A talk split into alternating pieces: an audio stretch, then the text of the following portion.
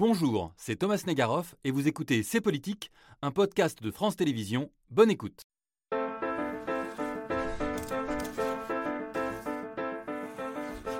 Bonsoir, nous sommes de retour pour la suite de C'est Politique. Nous ne céderons rien à cette violence. Rien. En démocratie, on n'a pas le droit à la violence. Ces mots prononcés par Emmanuel Macron vendredi le sont dans un moment où rarement notre démocratie n'a été à ce point traversée par la violence, une violence considérée comme légitime par tous ceux qui l'exercent, les manifestants contre la réforme des retraites, les militants de Sainte Soline ou bien les forces de l'ordre. Les historiens, Thomas, de demain se pencheront sur notre époque et verront peut-être dans la violence le signe de la déliquescence de notre débat démocratique, d'une radicalisation des opinions face à des enjeux majeurs comme les retraites et les inégalités, sujets majeurs voire vitaux comme l'est le réchauffement climatique. Alors que dit la brutalisation de nos débats et de notre société ? Peut-on en sortir autrement que par la violence ? On ouvre, sans violence, le débat de ces politiques.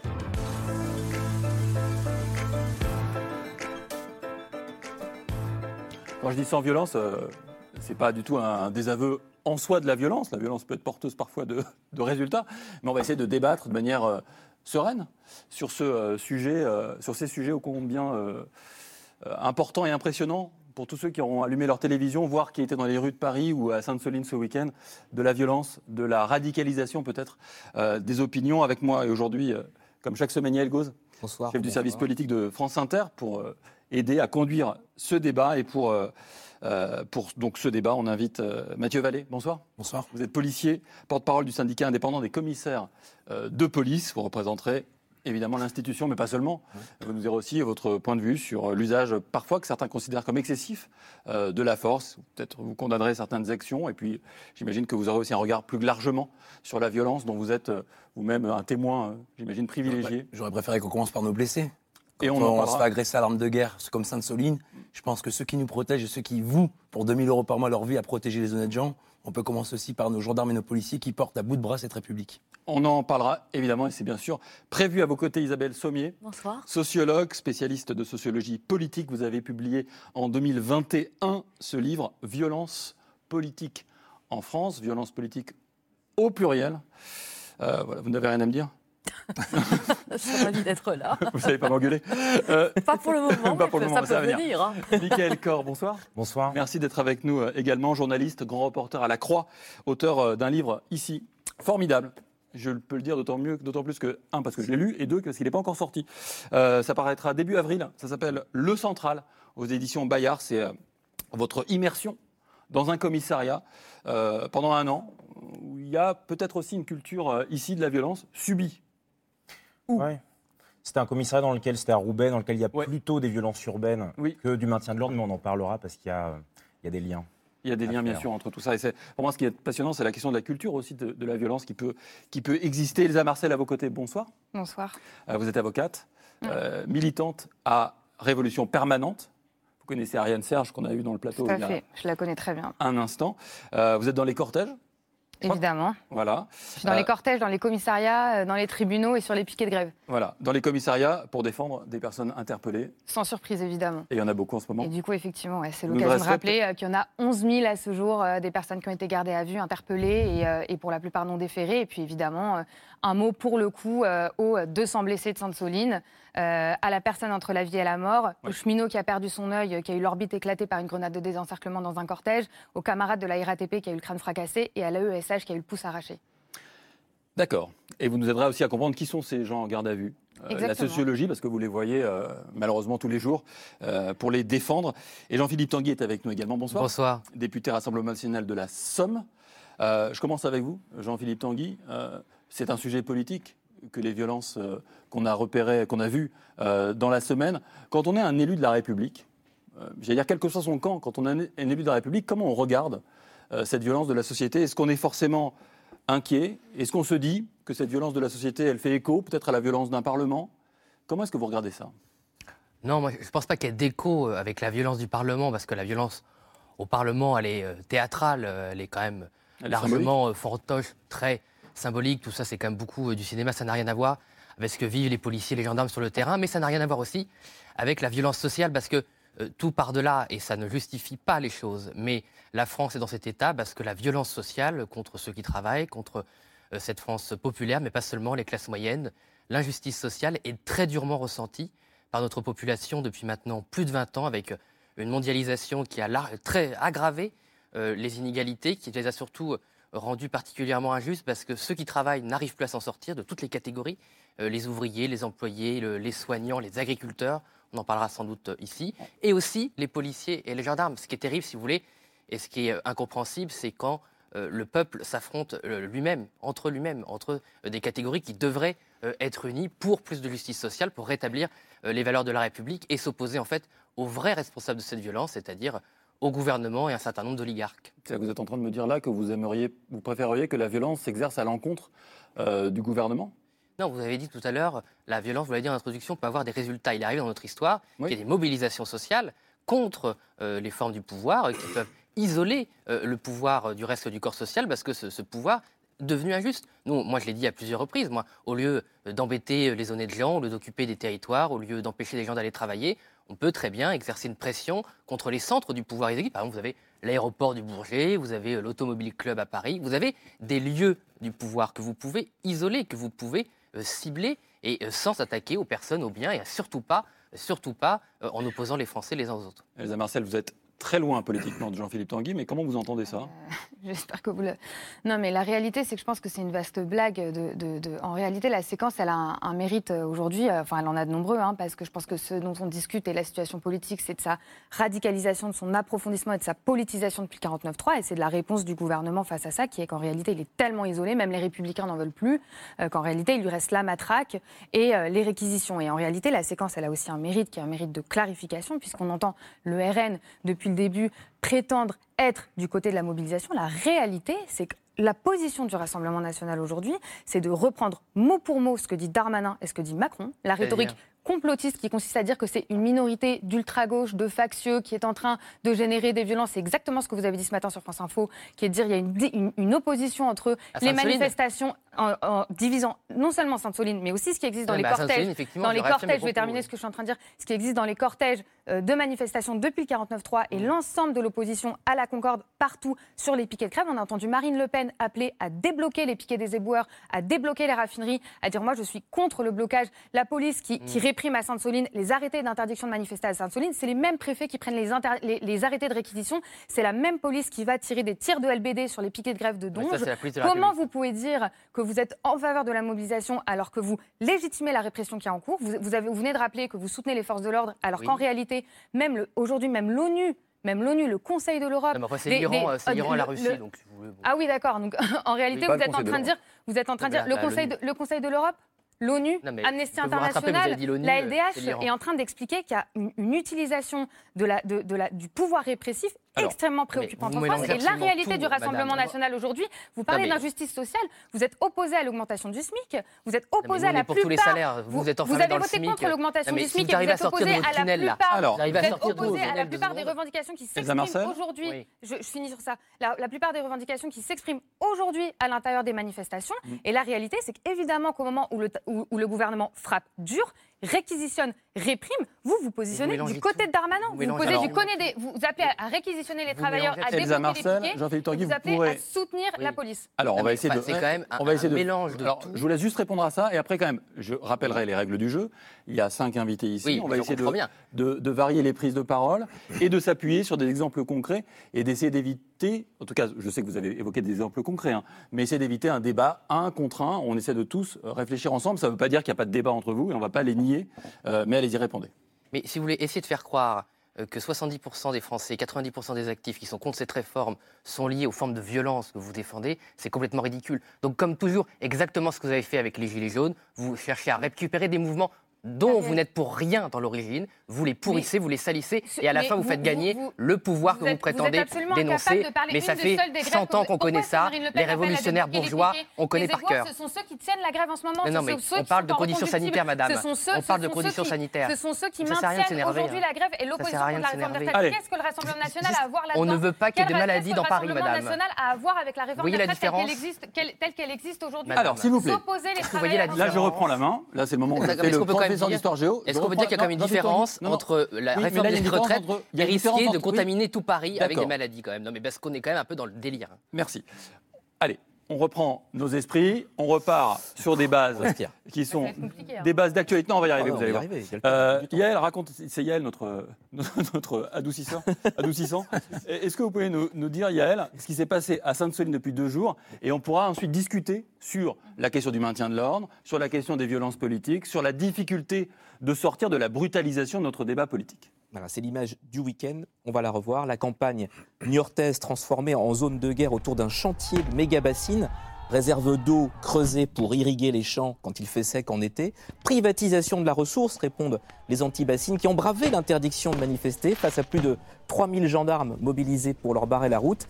Et ce qui était redouté s'est produit, tirs de mortier et de cocktails Molotov, riposte à coups de grenades de gaz lacrymogène, 4000 tirés quand même, grenades de désencerclement aussi et LBD, bilan lourd. Selon le parquet de Niort, les secours ont pris en charge 7 manifestants blessés, dont l'un est toujours en réanimation ce soir. Les organisateurs de la manif, eux, en recensent 200, dont 40 grièvement. En face, 29 gendarmes blessés, dont 2 hospitalisés en urgence absolue, et 45 plaintes déposées ce soir par les gendarmes.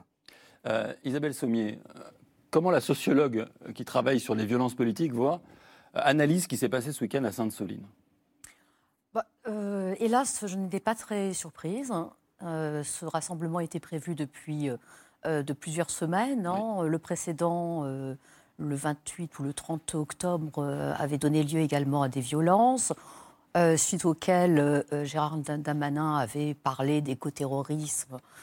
Ce qui renvoie à une tendance qui est actuelle, hein, où il n'y a plus de nuances, les mots ne veulent plus tellement dire grand-chose. Hein. Alors, compte tenu du contexte autour de la réforme des retraites, il était évident qu'on allait monter d'un cran supplémentaire, hein, et on retrouve des ingrédients qu'on retrouve également sur la question des retraites, c'est-à-dire une manifestation qui avait été interdite, et on sait qu'une manifestation interdite génère beaucoup plus facilement des violences, hein, un processus considéré comme illégitime et pas suffisamment démocratique, hein, avec des méga-bassines qui avaient été condamnées, par exemple, hein, et le sentiment donc de ne pas être entendu. Il y a véritablement un gap entre la société civile et le personnel politique, mais qui ne date pas d'hier, qui date au moins de 2016, hein, qui ouvre une séquence assez particulière en termes de maintien de l'ordre et en termes également de crise complète, hein, de la représentation avec la loi El Khomri et une montée en puissance d'une colère qui s'exprime par une forme émeutière dans les manifestations, qu'encourage d'une certaine manière, en tout cas que ne permet pas d'apaiser le type particulier de maintien de l'ordre que nous avons dans notre pays et qui singularise la France des autres pays européens, plus propice à la désescalade car plus favorable à la communication entre les forces de l'ordre et les manifestants. Mathieu Vallée, commissaire de police, comment est-ce que vous entendez ce que dit Isabelle Sommier ? Parce qu'on entend 2 choses en fait. On entend un peu comme si vous étiez les victimes collatérales d'une politique brutale et vous vous retrouvez face à une manifestation illégale qui nécessairement part en vrille, quoi, si je puis dire, de manière un peu péjorative. Et en même temps, elle considère aussi qu'il y a un problème dans la doctrine du maintien de l'ordre et que vous seriez aussi un peu co-responsable de la violence. D'abord, je veux redire sur le plateau qu'on n'est pas le bras armé du 49.3 de n'importe quel gouvernement. On est le bras protecteur de la République. Les policiers et les gendarmes, moi je viens de classe ouvrière, puisque j'ai vu que vous appartenez à la Révolution Permanente, et la vraie révolution menée par les révolutionnaires de 1789, pas plus loin d'ici, à Versailles, dans la salle du Jeu de Paume, ont érigé l'article 12, la garantie des droits de l'homme et des citoyens nécessite l'institution d'une force publique pour l'intérêt de tous et non pour l'intérêt particulier de ceux à qui elle est confiée. On a une mission noble. Quand j'entends qu'on parle, par exemple, des brigades anticriminalité ou des brigades de répression d'actions violentes, mais pardon, mais c'est peut-être mon jeune âge, j'ai pas Alzheimer. Qui c'est qui a sauvé les victimes au Bataclan et qui a permis de faire cesser un bas de sang ? C'est des policiers de la brigade anticriminalité. Qui c'est qui permet, et vous avez été en immersion à Roubaix, de sauver des personnes de l'emprise de dealers ou de trafiquants des quartiers, c'est les brigades anticriminalité avec les brigades de police secours. Donc à chaque fois c'est pareil, on peut avoir ici et là des comportements compliqués, des écarts, mais ça se transforme en procès de la police. Moi pardon de le dire, mais quand vous avez un souci avec un médecin, quand le patient est victime d'une erreur médicale, on ne fait pas le procès de l'institution médicale. Quand il y a un enseignant qui transmet mal le savoir et que ça termine sur des déroutes scolaires, on ne fait pas le procès des enseignants de France. Donc moi je ne suis pas ici comme accusé ou prévenu, et il y a autant de procureurs et je vois dans vos rangs la jeunesse. Oui. Mais vous savez qu'on est l'une des professions qui recrute des gardiens de la paix les plus jeunes de France. La moyenne d'âge, c'est 24-25 ans. Et on a appris parfois des erreurs qu'on a pu faire, notamment lorsqu'il y a eu ce poison de la haine et de la violence instrumentalisé par l'ultra-gauche, notamment l'extrême-gauche, puisque les services de renseignement le documentent, et c'est factuel, puisqu'à chaque fois, les retraites, la loi sécurité globale, la loi El Khomri du travail en 2016, maintenant Sainte Soline, à chaque fois, ce que vous voyez derrière, dites-moi pas qu'ils viennent manifester. Et les images, elles sont éloquentes. Ils sont équipés comme des CRS, une planche qui sert de bouclier, des casques, des protège-yeux, des protège-nez, des genouillères. Ils vont faire la guerre à nos camarades de la gendarmerie et aux policiers. Et j'en terminerai là, regardez, puisque vous voulez des exemples concrets. C'est vrai que vous avez raison, madame, moi je suis complètement d'accord avec vous. Vous savez, j'ai la chance de ne pas être détaché complètement syndicalement et je travaille en brigade anticriminelle de nuit dans le Val-de-Marne. Ça, c'est votre confrère, Xavier Léotti. Il a été brûlé aux mains et il a été défiguré au niveau de du visage. Il dit que c'est l'œuvre de ces personnes qui viennent semer le désordre. Amnesty International est en train d'interroger pourquoi est-ce qu'il y a des journalistes interpellés, pourquoi est-ce que la journaliste du média a été interpellée, tabassée, étranglée, il y a des vidéos. Pourquoi est-ce que la manière dont les forces de l'ordre se comportent depuis l'annonce du 49.3 et même avant, mais parce que je réponds à ce que vous dites. Je suis tout à fait calme, vous n'avez pas besoin de me dire ça. Mais la réalité, c'est que vous voyez bien que ce n'est pas une série de comportements isolés, que c'est des institutions, y compris internationales, qui sont en train de dénoncer ce qui se passe en France. Et moi, je ne parle pas de maintien de l'ordre, je parle de répression sociale. C'est des termes très différents, puisque vous voyez que même il y a des comportements structurels, non seulement des corps spéciaux type BRAV-M, BRAV, avant eux les voltigeurs, etc. Il n'y a pas des braves. Il n'y a que les braves à moto. Et quand on parle d'un sujet, il faut savoir quoi on parle. Je voulais dire, juste un mot quand même. On rappelle ce que c'est pour tous nos téléspectateurs. Brigade de répression d'action violente. Attendez, BRAV-M, c'est 5 lettres. Non, mais on va comprendre pourquoi on parle du sujet quand même. Brigade de répression de l'action violente, M pour motoriser, c'est né en 2019 au moment de la crise des Gilets jaunes. Et c'est le préfet Didier Lallement qui avait lancé cette police-là, cette brigade-là, selon la définition qu'on donne à la préfecture de police de Paris, qui a même publié, vous allez voir, une belle vidéo promotionnelle des BRAV-M. Il s'agit de binômes de policiers qui se déplacent à moto. L'objectif, c'est de disperser les regroupements selon un emploi, je cite, un gradué de la force et proportionné, et je continue de procéder ainsi à un maximum d'interpellations. Une définition contestée depuis le début des manifestations, on l'a entendu, beaucoup d'images ont circulé, beaucoup d'images montrant l'usage d'une force parfois disproportionnée. On va en parler après. Je voudrais vous montrer un exemple de ces excès des BRAV-M. Voilà un équipage qui roule, là on le voit à l'image, sur la jambe d'un manifestant.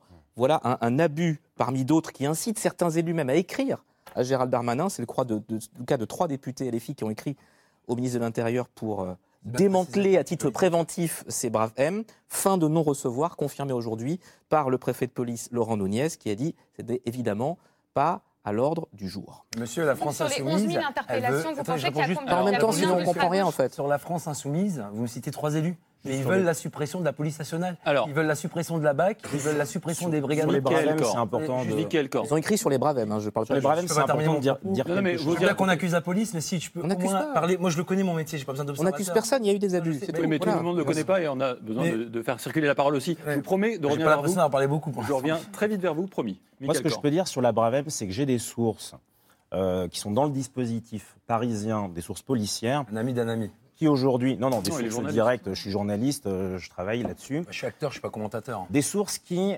aujourd'hui, s'interrogent sur la BRAV-M. Et en fait, elles ne s'interrogent pas sur le dispositif d'unité mobile, parce que c'est vrai qu'on voit bien l'intérêt, en tout cas, c'est comme ça qu'il est pensé dans le dispositif. Les CRS qu'on voit à l'écran, pour les déplacer d'un endroit à un autre, il faut les faire rentrer dans le camion, redescendre, c'est extrêmement compliqué, etc.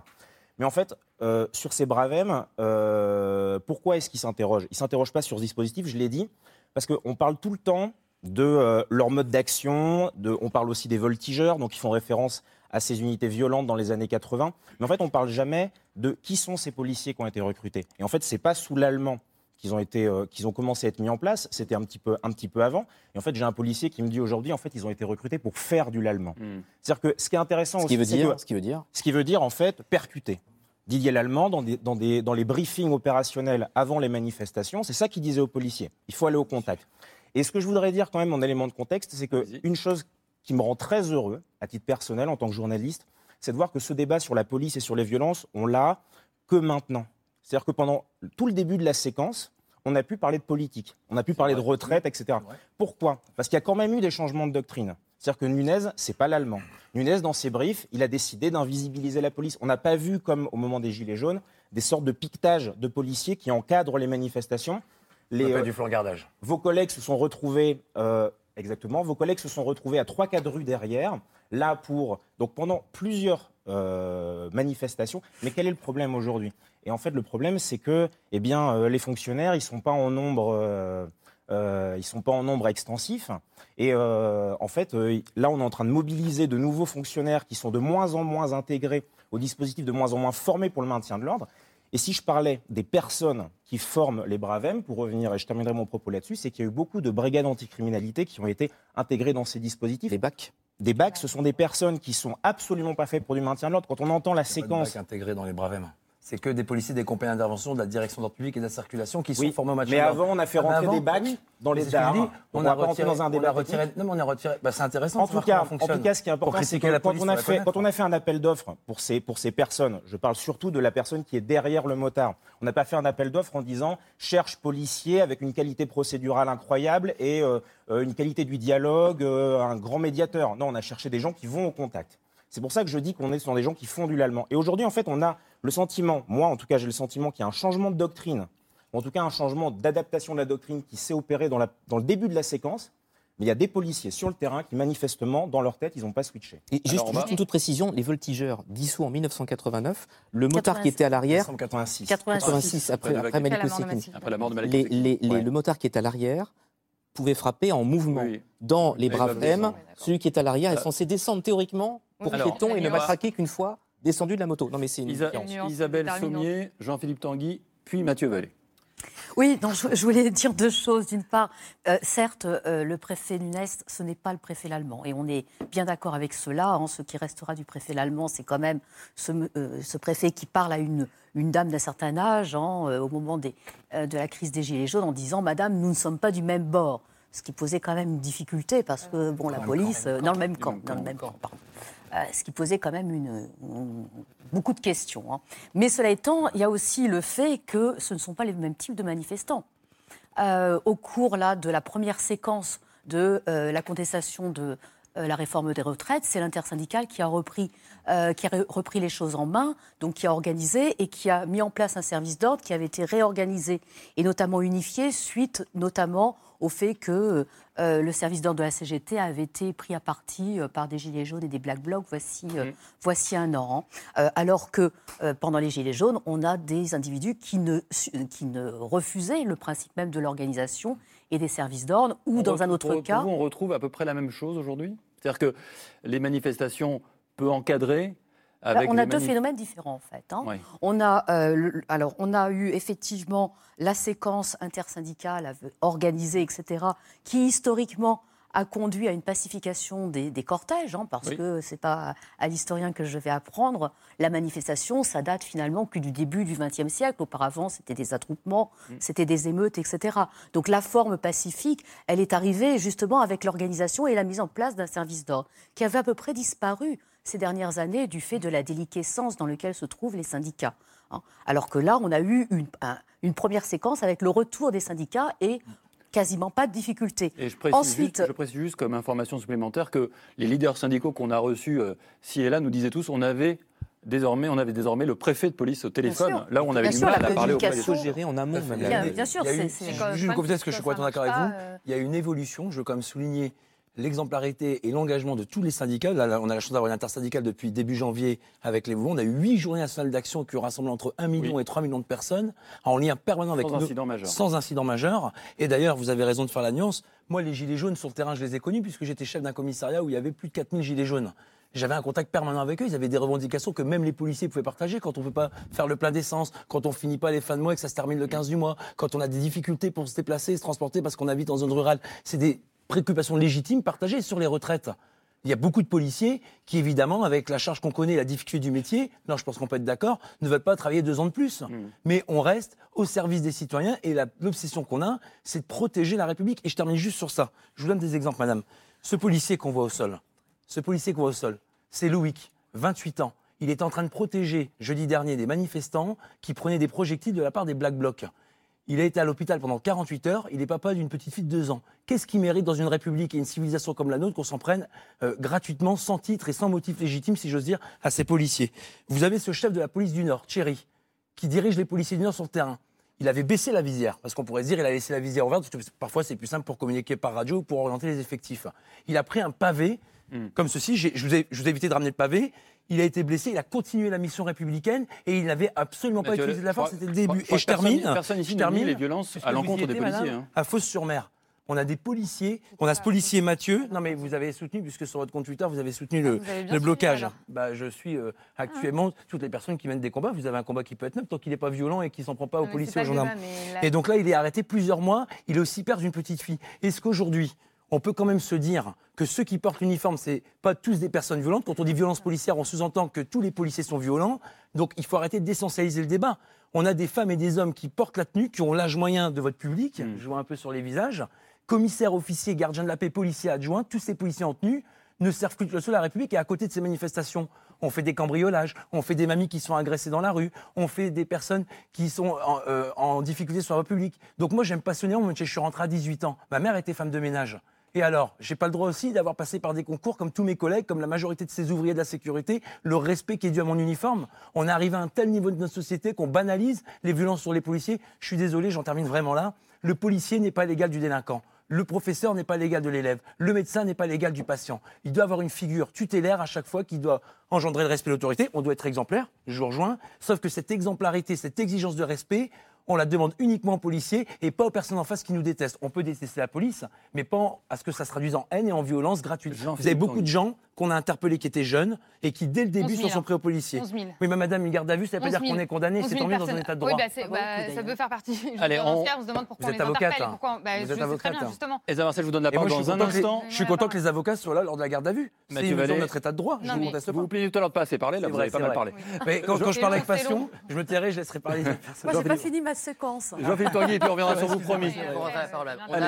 Moi, ce qui voulait me terrifie, c'est qu'il y a seulement 10 jours, on avait un gouvernement mis en ultra-minorité avec le 49.3 qui scandalisait la population et qui ne pouvait pas faire voter une réforme des retraites qui est rejetée par une extraordinaire majorité de la population, qu'on a réussi à s'exprimer et à débattre calmement pendant des mois. Et en seulement quelques jours, la violence d'une ultra-minorité entretenue, on va parler de Sainte Soline, ou en tout cas laissée faire par le rassemblement de personnes qui n'auraient jamais dû avoir le droit de se rassembler, une extrême violence, fait qu'aujourd'hui, le gouvernement n'a plus à se justifier sur la réforme des retraites. Il n'a plus à justifier sur l'injustice sociale. Il doit essaie de se donner le rôle en défendant, évidemment, nos gendarmes, nos policiers et l'ordre public auquel aspirent tous les honnêtes gens. Donc on voit bien la manipulation du gouvernement qui a une extraordinaire responsabilité dans les désordres actuels. Sainte Soline, jamais le gouvernement n'aurait dû autoriser ces personnes dangereuses, identifiées comme telles, qu'elles viennent de tous les coins de la France ou de nos voisins européens. Jamais un gouvernement responsable n'aurait dû autoriser ces gens à se rassembler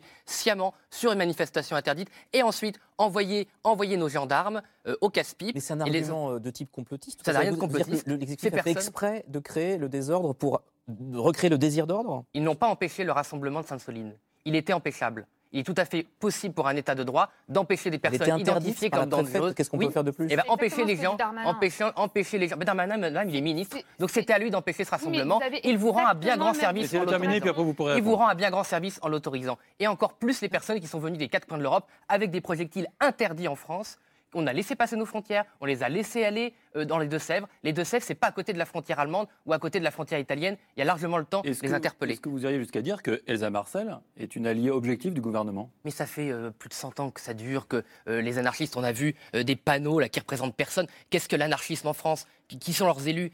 C'est quoi ça représente quoi en France ? Zéro. Voilà. Donc ils sont en train sur des terres cultivées par des agriculteurs qui nous nourrissent. Ils viennent tout saccager, ils viennent les empêcher de travailler, ils viennent contester un projet qui est parfaitement réglementaire. De quel droit ? Vous avez eu un mandat pour venir dire qu'il fallait détruire la bassine, qu'il fallait l'empêcher de se remplir. Vous avez un mandat de qui ?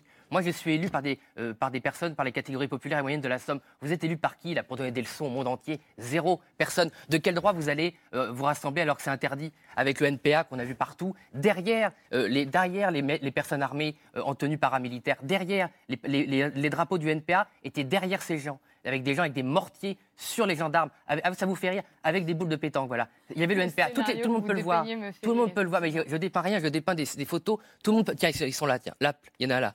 Donc ces personnes ne représentent personne, il y a un drapeau du NPA, ces drapeaux ne représentent personne, et vous vous permettez de donner des leçons au monde entier en vous réclamant d'une légitimité que vous n'avez pas par les urnes, pour une bonne raison, vous ne reconnaissez pas les urnes.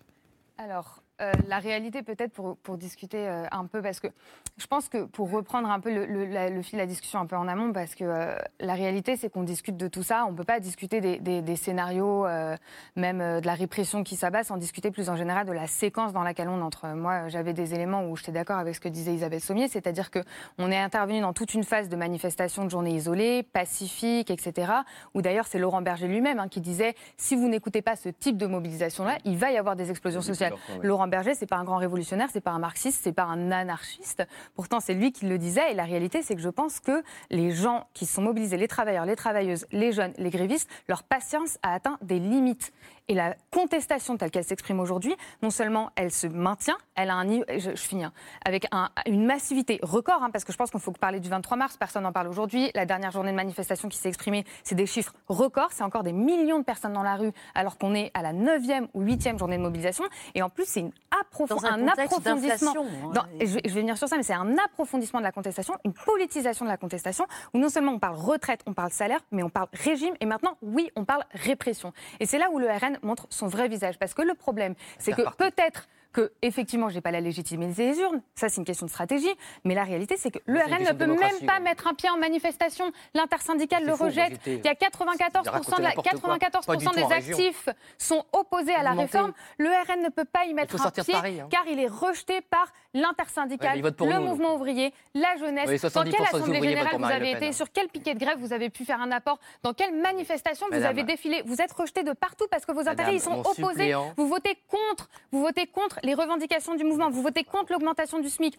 Une fois que le gouvernement attaque, vous êtes de son côté et vous reprenez la rhétorique complotiste, vous reprenez la rhétorique complotiste de Darmanin, de Macron, des factieux, qui consiste à dire que c'est une minorité d'ultra-gauche qui retourne le grand mouvement syndical. Moi, je suis allée dans les commissariats, je suis intervenue au soutien de travailleurs, au soutien de jeunes, ceux que j'ai sortis des commissariats. Il y a un collégien de 14 ans. Il y a des travailleurs, il y a des conducteurs de métro, il y a des grévistes, il y a des grévistes de tout, il y a des travailleurs de toutes parts. Le scénario que vous dépeignez, où il y aurait une opposition entre la masse des travailleurs bien tranquilles qui manifestent en rang serré derrière l'intersyndicale et une minorité de factieux, il est irréel. C'est tout ce qui reste à Macron pour essayer de légitimer l'isolement dans lequel il se trouve. Il est complètement isolé. Tout ce qui lui reste, c'est la répression. Et un dernier mot, vous montrez des photos de policiers blessés. Vous montrez des photos de policiers blessés. Ce qu'on est en train de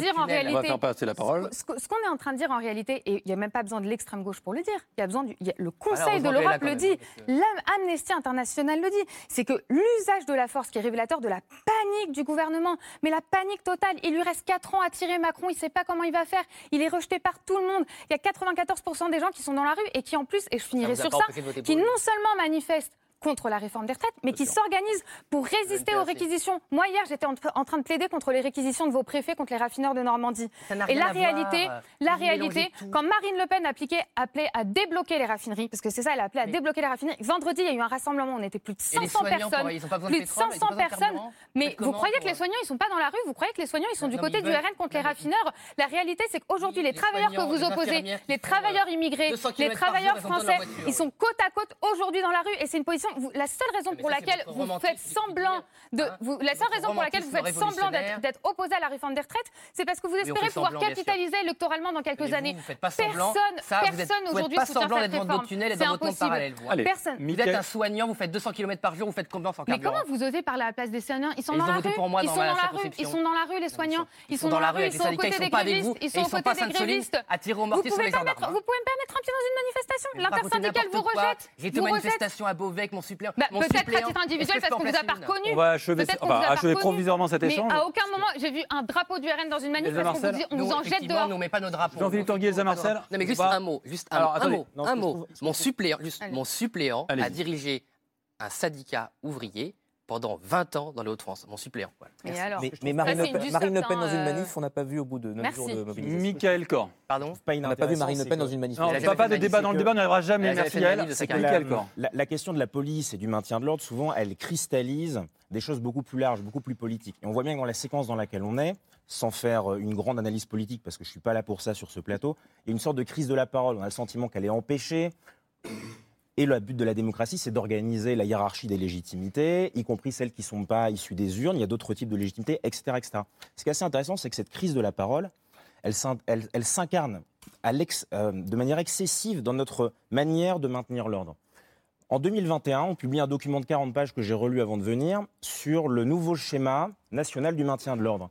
Il y a beaucoup de belles choses là-dedans, et notamment il y a l'idée de parler avec les manifestants. Pas uniquement les manifestants de l'intersyndicale, parler aussi avec les gens à Sainte Soline. Et ça passe par quoi ? Ça passe par des mégaphones plus puissants et des panneaux lumineux sur lesquels on affiche. Alors là, on a beaucoup de réticences chez les policiers qui disent « mais on ne peut quand même pas parler avec des gens extrêmement violents en face ». Sauf que ce sont les Allemands qui ont commencé à le faire, ils ont commencé à le faire dans un contexte extrêmement violent, parce que des 1er mai... L'Allemand pour la République, oui, d'accord, mais enfin, ils ont des dizaines de blessés. Donc, des 1er mai à Berlin, c'est pas... etc. Ce que je veux dire, c'est qu'ils ont commencé dans les années 60. Donc quand je vous entends, parfois, sur le modèle de maintien de l'ordre, je me dis que nous avons 60 ans de retard et que la crise de la parole qu'on sent dans notre démocratie, on la ressent aussi dans notre manière de maintenir l'ordre en France. Mathieu Vallée, quand on est...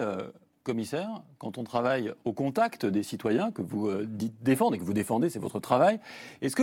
J'en suis fier. Et vous en êtes très fier, on l'a entendu. Comme beaucoup de mes collègues, hein, on ne va pas rougir d'être policier. Je sais qu'à la mode, que quand on est policier, on est d'entrée de jeu coupable. Non. Mais il y a beaucoup de gens qui nous soutiennent, 72%. Mais je me dis, est-ce que quand vous voyez des images, comme on a vu tout à l'heure, de violences commises par des policiers, vous dites, ça serait formidable qu'on arrive à faire différemment notre travail ?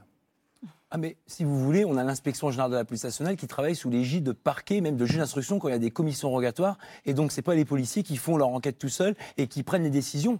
C'est des magistrats d'un travail de la doctrine du maintien de l'ordre. Bah, vous me posez la question de savoir s'il y a des écarts dans nos professions qui peuvent porter préjudice. Est-ce que vous ne dites pas que peut-être qu'on pourra avoir une doctrine de maintien de l'ordre où il y aurait moins ce genre d'images qui sont largement liées au contact? On ne sera pas d'accord avec monsieur Corre. Moi, j'ai du mal à parler avec des gens qui, d'entrée de jeu, m'envoient des cocktails Molotov, m'envoient des bonbonnes d'excréments et s'en prennent... Je vous ai écouté. C'est la démocratie, c'est de laisser parler aussi les gens. Je vous ai vraiment écouté. J'ai peut-être parlé longuement, mais après, je me suis tue pour vous écouter. Oui, c'est un débat. Et même sur le partage... leur parler, c'est aussi leur expliquer l'action de la police. Oui, mais je ne vais pas expliquer à quelqu'un de ne pas me jeter des cocktails Molotov. Pardon. Enfin, moi, ma mère m'a toujours appris qu'on ne jetait pas des engins criminels sur des policiers, des gendarmes. S'il faut revenir à ces fondamentaux-là...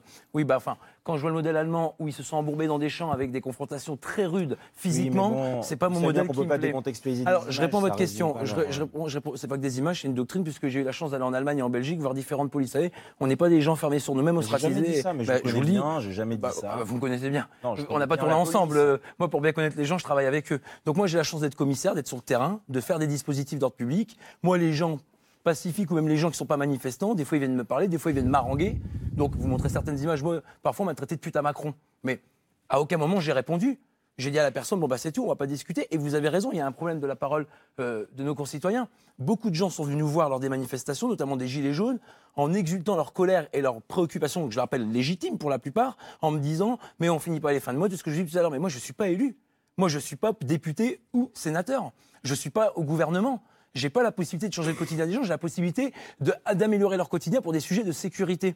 Mais en tant que commissaire, moi je faisais des réunions publiques police-population, les gilets jaunes sur le rond-point, au niveau du péage de la Ciotat, les ancêtres que j'appelle, parce que c'était beaucoup d'anciens, beaucoup de retraités ou de personnes actives qui avaient du mal à boucler les fins de mois, je discutais avec eux, j'avais pas besoin d'avoir la politique de la matraque, et combien même, parfois j'avais jusqu'à 4000 personnes, il n'y avait pas de difficulté. Et le 19 janvier, il y a des syndicats de police qui étaient dans la rue contre la réforme des retraites. Je vais même aller plus loin, ils sont à chaque journée à la salle d'action. On ne dit pas ça, donc il y a des policiers qui manifestent contre la réforme, mais qui ne vont pas se faire matraquer quand même par la police. Non, mais parce qu'ils ne sont pas violents, et je veux juste vous répondre, madame, comme ça on peut avoir le débat. Manifester le lendemain, madame, surtout quand on discute des gilets jaunes. Les gilets jaunes, vous ne parlez pas de mutilés, vous ne parlez pas des éborgnés, vous ne parlez pas de la réalité de la violence policière qui s'est exprimée pendant les gilets jaunes, où en réalité c'était un des moments où la brutalité des agents. Sur les 11 000 personnes dont vous parlez, puisque vous voulez être concret. Alors je termine juste sur la doctrine. Sur la doctrine du maintien de l'ordre, la désescalade, et on l'a vu dans l'ordre de la journée du 7 mars à Paris, on a caché les forces. On a laissé les Black Blocs et les personnes radicalisées, pardon de le dire, mais ils sont plutôt de l'ultra-gauche puisque c'est ce que les services de renseignement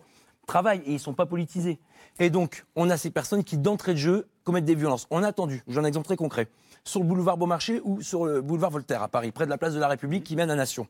On a des exactions qui tout de suite sont commises contre les banques, contre les biens des particuliers, contre les outils des commerçants.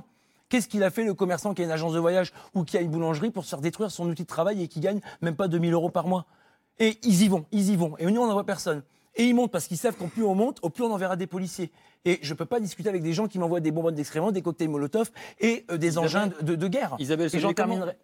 Comment on en sort de ça ? Et pour, parce que on sent qu'il y a des faits... les interpeller, madame, je suis désolé de ne pas entendre dans votre bouche en tant qu'auxiliaire de justice que sont les avocats avec qui on travaille en permanence. Moi, les avocats qui viennent en garde à vue, je suis officier de police judiciaire, ça se passe très bien.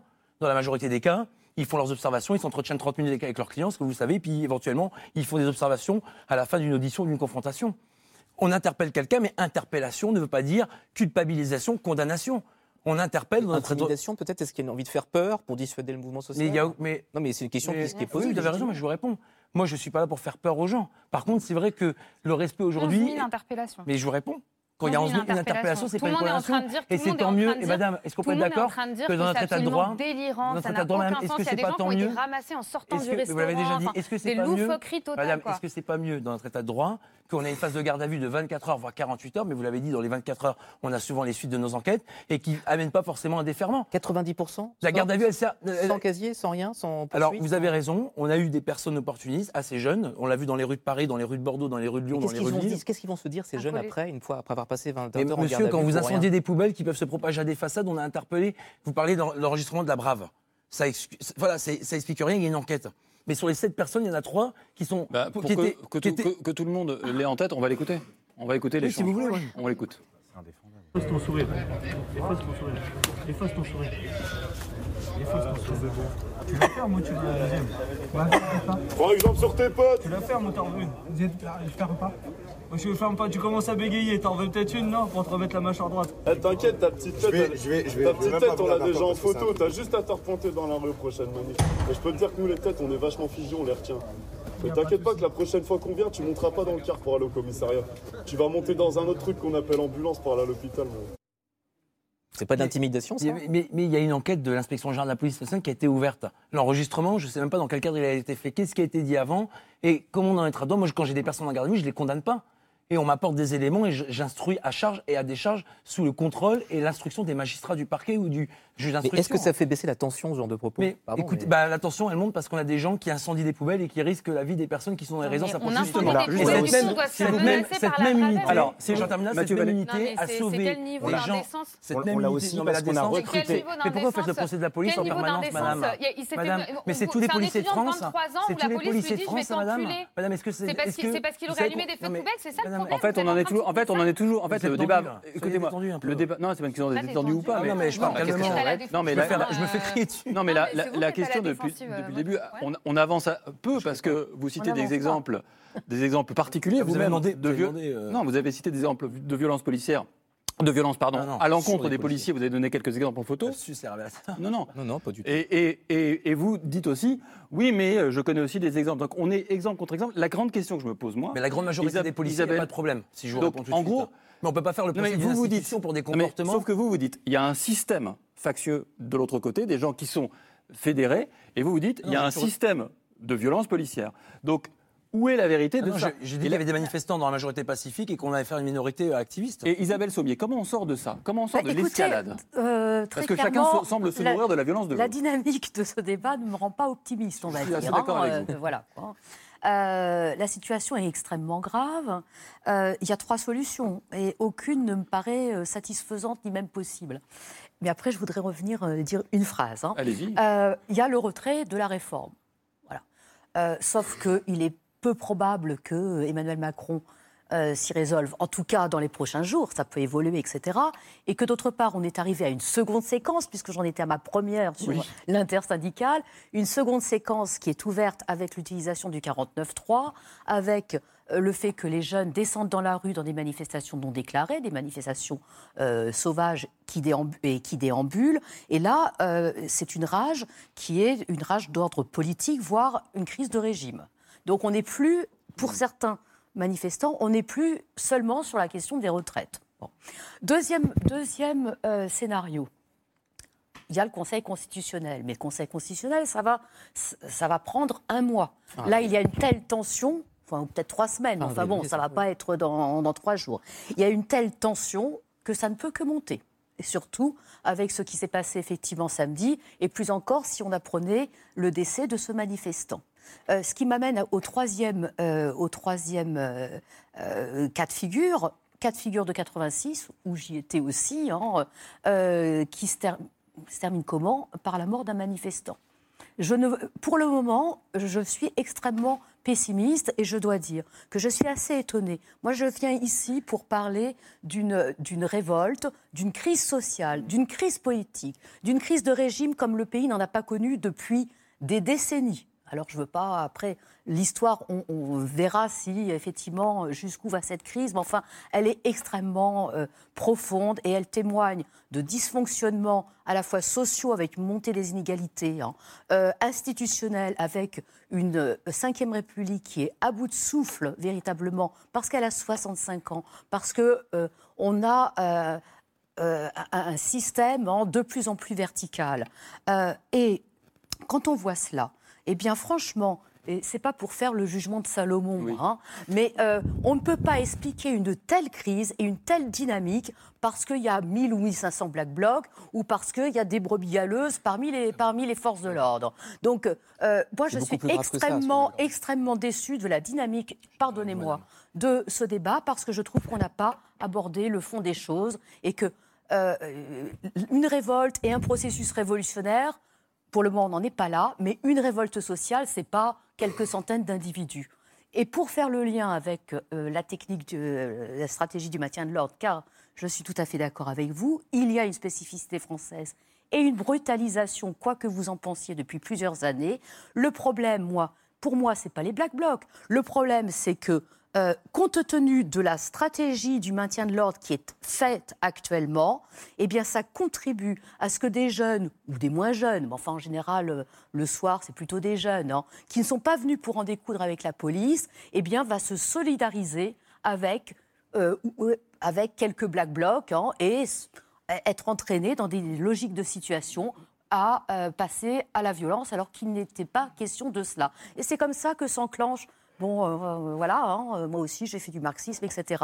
Un processus révolutionnaire, la dernière étape, c'est qu'effectivement qu'une partie d'entre vous finissent par, comme vous le disiez tout à l'heure face aux Gilets jaunes, par dire on se désolidarise ou on refuse d'obéir à certains ordres. On est actuellement effectivement dans une situation extrêmement grave que l'on ne peut pas expliquer par quelques individus de tous bords qu'ils soient. Jean-Philippe Tanguy, comment vous entendez ça, cette mise à distance quasiment de la violence d'aujourd'hui, en expliquant qu'elle est finalement assez résiduelle et que ça nous empêche de voir la vérité, plutôt la profondeur du moment qui semble être une crise de régime, si j'ai repris vos termes, voire même pré-révolutionnaire à vous écouter. C'est exactement ce que j'ai dit en introduction. Mais le fait que la violence soit résiduelle ne dit pas que vous avez parlé d'escalade. Mais il n'y a pas, c'est pas un jeu entre d'un côté ceux qui font des violences et les policiers qui devraient répondre et qui ne devraient pas escalader. Vous avez d'un côté les gens qui commettent des violences, elles sont illégitimes et intolérables par nature. Aller détruire Paris. Une fois qu'on a dit ça, ce sont aussi les policiers. Une fois qu'on a dit ça, les policiers, les gendarmes, ils font comme ça. On est dans des dispositifs qui brutalisent. Et quand on met en place des dispositifs extrêmement offensifs sur les manifestations, les premières personnes qu'on met dans la sauce, ce sont aussi ces policiers qui commettent ces violences et donc qui commettent des actes qui sont indéfendables. Je ne comprends même pas qu'on ait pu défendre la séquence sur la BRAV-M. Parce que même sur il y a quand même des propos extrêmement racistes. Parler d'une enquête, ce n'est pas la défense, c'est la justice. Donc en fait, on n'est pas dans deux camps. Le principe du maintien de l'ordre... Mais si, on parle d'une escalade. Les violences sont en elles-mêmes inadmissibles. Les policiers et les gendarmes doivent les combattre. Évidemment, qu'est-ce qu'on dirait si ces bandes pouvaient commencer à faire leur cirque à Paris, occuper, je rappelle, des terres d'agriculteurs, et que les gendarmes et les policiers constataient, regardaient. Alors ça, c'est ce que fait M. Darmanin, qui ne fait pas sa vie à faire le Tour de France, constater, déplorer. Mais les policiers, ce n'est pas M. Darmanin. Eux, ils essaient de limiter la casse, ils essaient de limiter les dégâts, ils essaient de rétablir l'ordre, ils essaient de défendre les gens qui sont derrière ces biens et ces services. Et ils font ce qu'ils peuvent. Moi, je trouve quand même que le jugement sur le travail des policiers et des gendarmes est très rapide. On parle de millions de manifestants, on parle de milliers d'événements violents, et on va isoler ici ou là des choses. la justice est saisie, la police et les gendarmes sont les deux corps de l'État les plus contrôlés de notre République. Et s'il y a un problème, ils seront sanctionnés. Mais le jugement est un peu rapide. Moi, si je me prenais des mortiers dans la tronche, des boules de pétanque, d'autres armes par destination, que je voyais le feu commencer à prendre, parce qu'on fait beaucoup de commentaires, mais le premier soir à Place de la Concorde,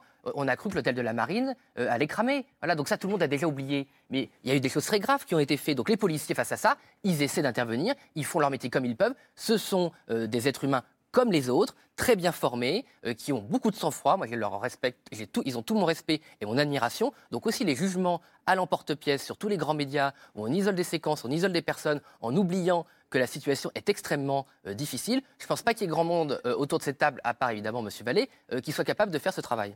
Au-delà de ça, parce que je pense que peut-être pour dire un mot et réfléchir à la question, parce que moi je suis assez d'accord avec ce que disait Isabelle Sommier, dans le sens où à mon avis, là on discute violence comme si c'était une abstraction, mais je veux dire la question c'est dans quelle situation politique on est et quel est dans quel sens va le mouvement, vers quoi comment il se dessine, vers quoi on va, parce que moi je suis d'accord pour dire qu'on en a très peu parlé là, mais que la profondeur de ce qui est en train de se jouer est absolument phénoménale. Enfin, je pense que c'est un mouvement non seulement historique par sa massivité, par les secteurs sociaux qui l'organisent, c'est des manifestations où on voit de la femme de ménage en sous-traitance immigrée de chez Honnête jusqu'à des cadres de la SNCF, et non seulement avec une détermination extrêmement forte, un rejet très profond du macronisme et de tout ce qu'il exprime. Et ce qui est en train de se jouer là dès maintenant, c'est pour ça qu'on discute violence, mais on ne peut pas l'isoler de la dynamique politique plus profonde. Les assemblées générales d'étudiants sont en train de déborder, les grèves sont en train de se prolonger malgré la situation. Il y a des nouveaux secteurs, par exemple des grèves des éboueurs qui sont en train de rentrer dans le mouvement alors qu'ils n'y étaient pas avant, des raffineurs qui résistent à des réquisitions. C'est un phénomène absolument significatif qu'on n'avait même pas vu à l'automne, alors que pourtant le pays était à genoux niveau carburant. Vous appelez les policiers qui sont dans le mouvement avec vous ? Pardon ? Vous appelez les policiers en train de mouvement avec vous ? Non, moi je pense que le problème c'est que c'est ce qu'on discutait. Mais la réalité c'est que déjà en fait. Oui, mais la réalité, si vous voulez, la réalité c'est qu'on peut pas. La réalité c'est qu'on peut pas éborgner le lundi et manifester le jeudi. Pour moi, les policiers qui rentrent dans le mouvement, ils changent de métier. Non, pour moi, les policiers qui rentrent dans le mouvement, ils changent de métier. Parce que le problème, c'est qu'il peut y en avoir. Moi, je ne dis pas à échelle individuelle, je ne doute pas qu'il y ait des policiers qui n'aient pas envie de travailler 2 ans de plus. À un niveau individuel qui soit opposé à la réforme, ça les regarde. Ce qui compte, par contre, c'est le rôle que joue l'institution dans la séquence politique. Et là, on ne peut pas nier tout ce qui permet à Macron de se maintenir. Il n'y a plus de majorité. Il n'y a même pas de majorité. Il n'y a même pas de Parlement. C'est le 49-3, tout ce qui lui permet de tenir aujourd'hui, et c'est pour ça que la situation se tend. C'est parce que d'un côté, il y a la force du nombre, il y a la force de la détermination, il y a l'organisation politique, la coordination des travailleurs. Je veux dire, il y a de plus en plus d'activités qui se mènent de ce type-là. Les manifestants, non seulement ils manifestent contre la réforme, mais ils s'organisent pour défendre leur piquet contre la police. Et un truc que je voudrais dire, et c'est là où on voit pour moi, et c'est très intéressant, la position du RN, on voit le rôle réel qui joue là-dedans, c'est que les manifestants sont même en train de se lier avec des intérêts. C'est aussi l'intérêt, pourquoi est-ce que pendant la réforme des retraites, il y a des travailleurs unis, immigrés, français, qui luttent côte à côte, qui défendent la même chose. Un cadeau à Darmanin, ils rêvent de vous et de votre mouvement toutes les nuits en disant heureusement vous êtes là pour mettre l'un sur l'autre, donc là on comprend plus rien. Et c'est le moment où la police, c'est ce qui permet à Macron de tenir encore aujourd'hui. Ah non, c'est vous qui permettez de tenir Macron, toujours. Vous êtes toujours fidèles au rendez-vous pour foutre le bordel et discréditer les combats sociaux. Merci à tous d'avoir participé à cette émission. On avait dit pas de violence. Moyen. C'est l'exutoire. Moyen. Isabelle Sommier, Violences politiques en France, aux presses de Sciences Po 2021. Mikaël Corre bientôt sortira, je conseille vraiment la lecture de ce livre, Le Central. Ça sort le 6 avril prochain. Merci Elsa Marcel d'être venue sur ce plateau. Merci Mathieu Vallée d'être également venu. Merci Jean-Philippe Tanguy. Merci à vous. Également à suivre sur France 5, Le Monde en face. Bonsoir Mélanie Taravant, votre émission interroge ce soir les crimes de guerre en Ukraine.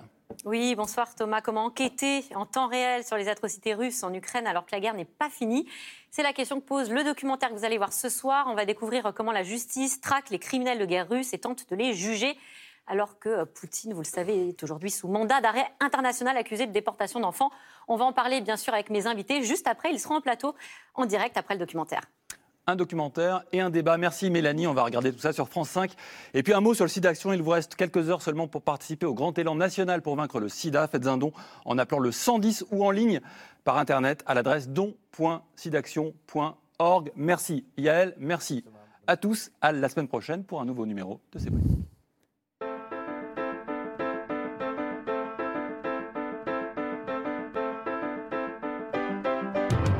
C'était C'est Politique, un podcast de France Télévisions. S'il vous a plu, n'hésitez pas à vous abonner pour ne rien manquer. Vous pouvez également nous retrouver en vidéo sur France.tv.